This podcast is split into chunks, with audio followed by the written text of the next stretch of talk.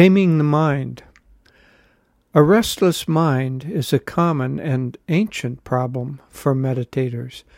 If you also have this problem, know, my friend, that you are not alone. In the Bhagavad Gita, Arjuna says to Krishna, quote, Owing to my restlessness, I've achieved no lasting results in the attempts you've taught me to steady the mind.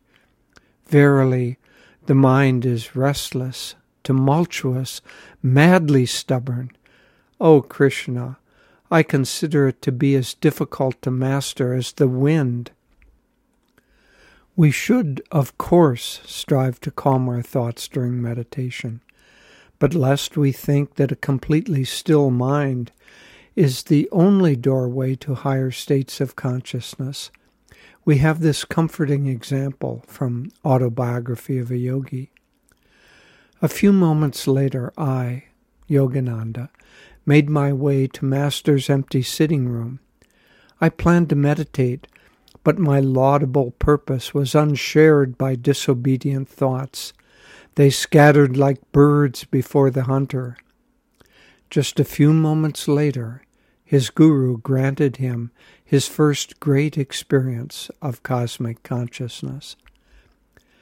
Difficult though controlling the mind might seem, there are several things we can do to help reduce restless thoughts. The first and most important requirement, however, is that we want to quiet our minds. Without this quote, laudable purpose, you will achieve little. As you begin your meditation, you need to make a conscious decision to be still. The first few minutes are particularly important, so resolutely push aside any restless thoughts or desires. Then use meditation techniques, especially those of pranayama, to withdraw the life force into the spine and channel it toward the spiritual eye. As the prana withdraws, the mind will naturally become calmer. Here's an apt analogy. When a mahout takes his elephant through a village market, it can cause havoc, stealing some bananas from one stall, some oranges from the next. But the wise driver has a trick up his sleeve. He trains the elephant to take a short piece of bamboo in his trunk and proudly hold it high. This, of course, keeps his trunk out of mischief. The major senses of touch, sight, and hearing are our uncontrolled elephants, and meditation techniques are meant, in part, to give them a piece of bamboo on which to focus. The central techniques of Yogananda's paths are ones of pranayama, especially Hong Sau, where we try to feel each inhalation and exhalation and accompany them with the mantra Hong Sau. Even as a child, Yogananda would practice this for hours at a time until he went breathless. Similar techniques of observing the breath form the foundation of nearly every path of meditation, including mindfulness. The breath becomes our piece of bamboo. By focusing on it, the mind and senses turn inward, and the mind begins to calm. Likewise, looking into the light of the spiritual eye turns the sense of sight inward, and the same is true for hearing when listening to the sound of Om. Here, then, is one of the most effective ways to calm the mind in meditation. Whenever you become aware that your mind is restless, return it gently but firmly to its inner home by observing the breath, looking into the spiritual eye, or listening to Om. If you make this a habit, you will take a giant leap in taming your mind. This practice also works in the marketplace of daily life. When your thoughts become upset or your emotions agitated, take a few deep breaths.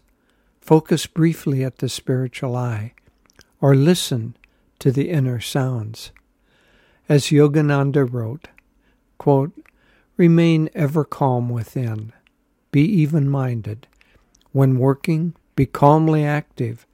Some day you will know yourself to be subject no longer to the tides of destiny.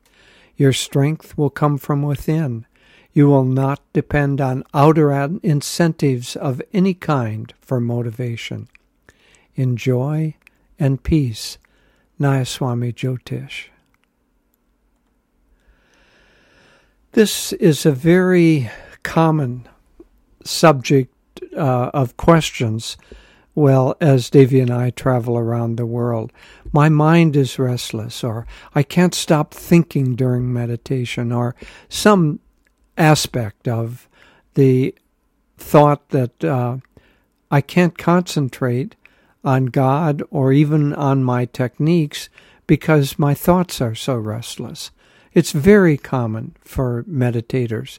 So, as I said, if this is a problem that you're struggling with, don't feel that you're alone and don't feel that it is a hopeless battle.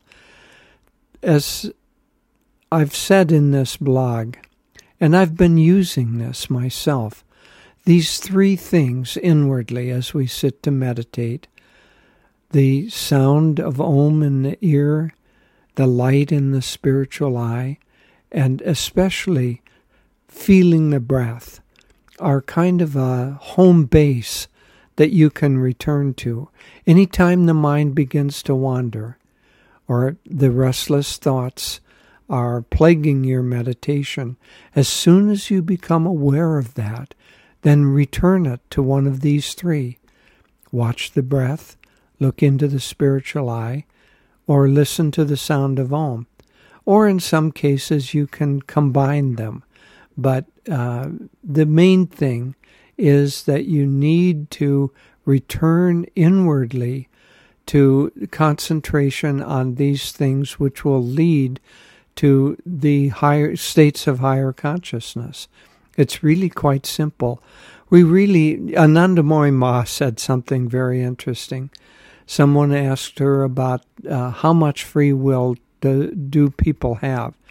And she said, basically, you have the free will to think of God or to not think of God. And so, if we substitute that for these three things the light, the sound of Om, and the breath, or trying to calm the breath, we can think of that as the pathway that leads to the consciousness of God, to the consciousness that we're united with God. So if we think of this as the pathway, we have the choice to stay on that pathway or to not stay on that pathway. And it's really that simple. So as soon as we discover that we're wandering around in the brambles of restless thoughts, we can immediately choose to return to the pathway. If we do that, our restless thoughts will begin to calm. As I say, I've been practicing this myself, the, uh, using these three as a touchstone to bring my mind back to the focus of my meditation. And as we do that, the meditation will become deeper and deeper because the restless thoughts will not continually disrupt the focus of our meditation. Ultimately, we will achieve both a complete stillness inwardly, a stillness of the breath, a withdrawal of the senses, or as Master said, shutting off the sense telephones, and then finally the absorption in the higher states of consciousness, in the vibration of Om.